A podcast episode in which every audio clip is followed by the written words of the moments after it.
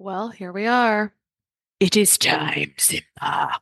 If you understand that reference, you might be about the age where we should be working together. It's possible. But it is now one of three times a year that I'm accepting clients for my freedom framework, overcoming food sensitivities and increasing energy without unnecessary restriction.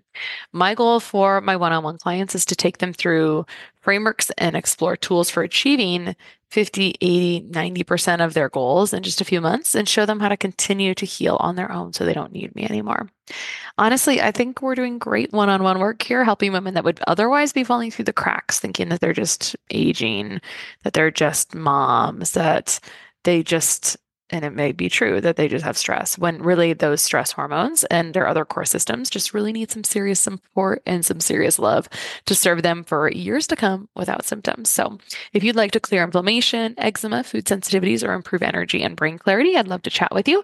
You can book a call with me at christabiegler.com forward slash FSS, christabiegler.com forward slash FSS, and that link will be in the show notes. Okay, big sensitive topic today autoimmune crisis. So, first of all, what is autoimmunity? Autoimmune disease is any condition where your immune system mistakenly attacks your body, and your immune system is its purpose is to really guard against bacteria, viruses, etc. But sometimes things come in and it mistakes them and then it starts to attack your own body. And I'm not like pro or anti gluten. I think it really depends on particular people, but sometimes it's thought like we need to avoid gluten in autoimmune conditions. And I would say that in autoimmune conditions, food ends up being a really big deal compared to even some other conditions. It's because it's gotten to a certain place. And so people with autoimmune conditions often respond better to food changes.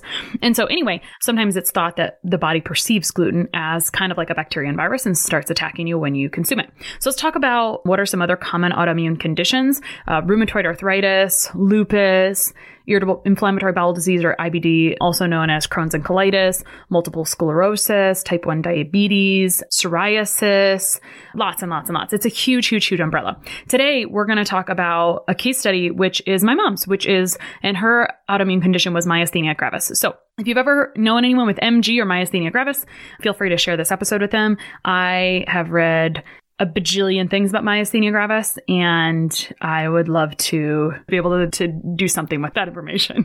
okay, so I want to tell you about my mom's autoimmune crisis. So before she went into crisis in March 2020, terrible time, by the way, to get to have an autoimmune crisis, which is essentially like a crisis pretty much puts you in a hospital. It's like the straw that breaks the camel's back. I've literally never seen an autoimmune condition case history without a big old stress component or like a lot of stressors or basically a perfect storm and then like something just tipping you over the edge. And if I would think about that in my mom's case, you know, as a mother to six children and they're kind of all over the place of one's kind of like things that makes your mom really stressed out type things, you know, a husband that watches the news too much and then and she traveled kind of right at the beginning of this. And she's not like a big traveler usually. And she went on a trip to visit her 97 year old mother. So anyway, lots of potential stressors and stress. Unfortunately, a lot of high performers don't identify with the word stress. They identify with like your set point gets better. We can talk about that another time. So autoimmune red flags. If I think back to were there any red flags in her history that kind of like would make her seem like, oh, prime real estate for an autoimmune condition, I would think of several things. And I did have a series about this on my Instagram,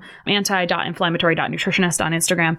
And this was about, you know, a month or two ago. But basically, one of the red flags I had seen in her case history before this happened was the year before I had run a stool test called a GI map on her. And there's a marker on there called anti-gliadin IgA. It's essentially a marker of like, is your immune system freaking out to gluten? And I usually don't see like if someone's over around 200 or 250 they're usually going to notice symptoms from consuming gluten. She had nearly a 500 on that score. And i've talked to other colleagues about this and there was one other gal who had ms so another autoimmune condition that was like in the 800s otherwise i had not really seen about 500 in anti-gliadin iga like under 50 would be great. So anti-gliadin iga in um, autoimmune conditions gluten can be an issue. So that was one marker where i thought well wow you are like kind of a unicorn with this one the next thing that I saw, again, the year before, and I don't know if you've ever tried to help family, but helping family can be a little bit difficult. So we ran some tests, we did some things. And so I try to frame up when I'm doing programs with people in a way where we don't accidentally self sabotage ourselves because we will typically do things for a while that make us feel good and then we'll like lose interest. It's just human nature. So anyway, so I use a couple different micronutrient tests in my practice. I think it's freaking amazing. I feel like a micronutrient ninja because there's a lot of different patterns where you can infer other issues. So I think it's a great gateway test and it's often like a great gift to get your parents. So there's about 34 micronutrients that are tested in this comprehensive micronutrient test. That's a lot. Let's just review some basic physiology. When you eat food, we often think about macronutrients, the proteins, fats, and carbs. And food should break down into micronutrients, all your vitamins, minerals, antioxidants, etc. Okay. And those are the things that go out and do all the work. That's how they are like the tools that make every enzyme reaction happen. So I absolutely am convicted that micronutrient deficiencies are commonly treated with prescriptions and people don't get better. And then they just like continue to unravel downhill. Micronutrient optimization is incredible. However, you don't just take supplements. You look at it and say, cool, why would you have these deficiencies? Sorry about the tangents. Okay. So I love micronutrients, but she had over 15 micronutrient deficiencies. That is a lot, my friends. And then, so what I look at is like overt deficiencies, borderline deficiencies, and trending low. So often conventionally we're just black and white. We're like, yep, it's in or it's out. But what if it's like hanging near the edge? And we see that a lot. I like Hashimoto's as thyroid stuff, but like we see this with thyroid stuff. People kind of have the symptoms and it's near it, but often they don't get help for it until it's like really far gone.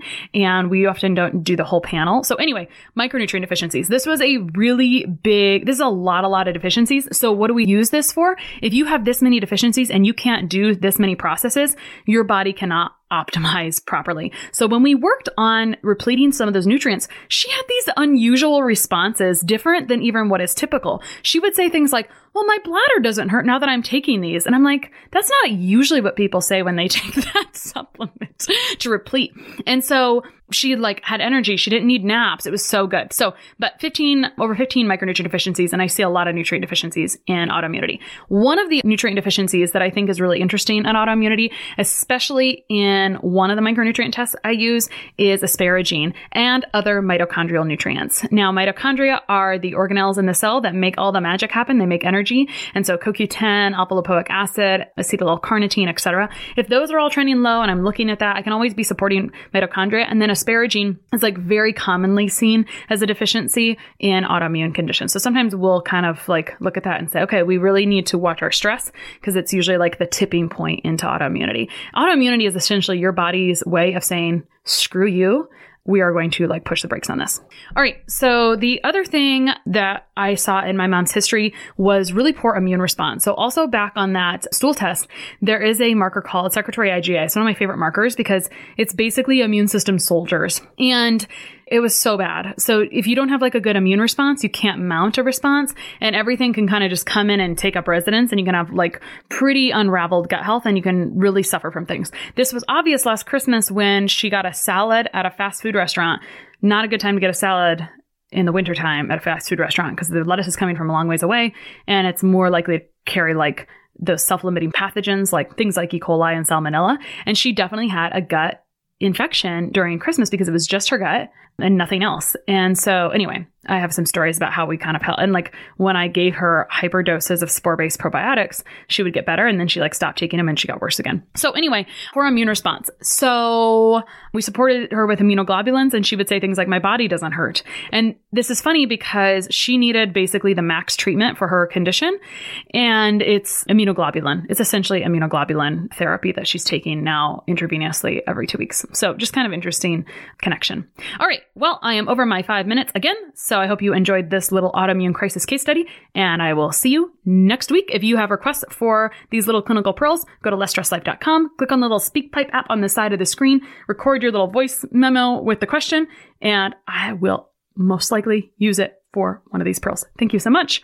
And I think this is a great time to say that I have the perfect quiz for you if you liked this one. Remember I said autoimmune stuff happens when your body's like, nope, you have to stop. I do have a are you approaching burnout quiz on my website at christabiegler.com. I'll link it in the show notes. Do you need to detox? January is really a time where the word detox gets thrown around and people spew all kinds of craziness on both sides of the fence. But here's the thing We need to show respect where respect is due, my friends. Detox is amazing, and I happen to have a pretty intimate connection and knowledge on what detox looks like and when it is slowed. From waking up with a puffy face or your eyes being swollen or retaining water weight or having skin stuff like acne, eczema, etc. pop up or identifying as a sweaty person, not handling alcohol like I did when I was 21, not waking up energized, waking up in the middle of the night, even some interesting eye symptoms I can trace to my detox systems. So, what do you do? Well, thank God this is a podcast and not a Twitter post because it doesn't fit in 140 characters. When people ask me questions like, what do you think of this chlorella supplement or dandelion tea or juice cleanse? I want to sit down and give you the 101 on what's happening inside your body so you know exactly if and what that tea or supplement will or will not help. That's why I'm doing a live detox masterclass on January 8th. Don't worry, a replay will be available if you register for the live version. In my detox masterclass, you'll get the detox 411 of what's going on on the inside and outside of your body, plus simple shifts you can make to make these systems work better. You'll get how often you should give your body some love on your detox pathways so your skin, digestion, energy, and just your body in general runs at its absolute best. You'll also get my two week detox protocol that you can use, then rinse and repeat to affect everything from how much fluid you're retaining to improving sleep and energy to how much you sweat to that bear nose that you have. I've been wanting to do this forever and we're finally doing it. So just go to christabiegler.com forward slash detox to take my Do You Need to Detox quiz and register for this jam packed masterclass. You do not want to miss it. So we'll have this link in the show notes as well, but it's christabiegler.com forward slash detox. I'll see you there.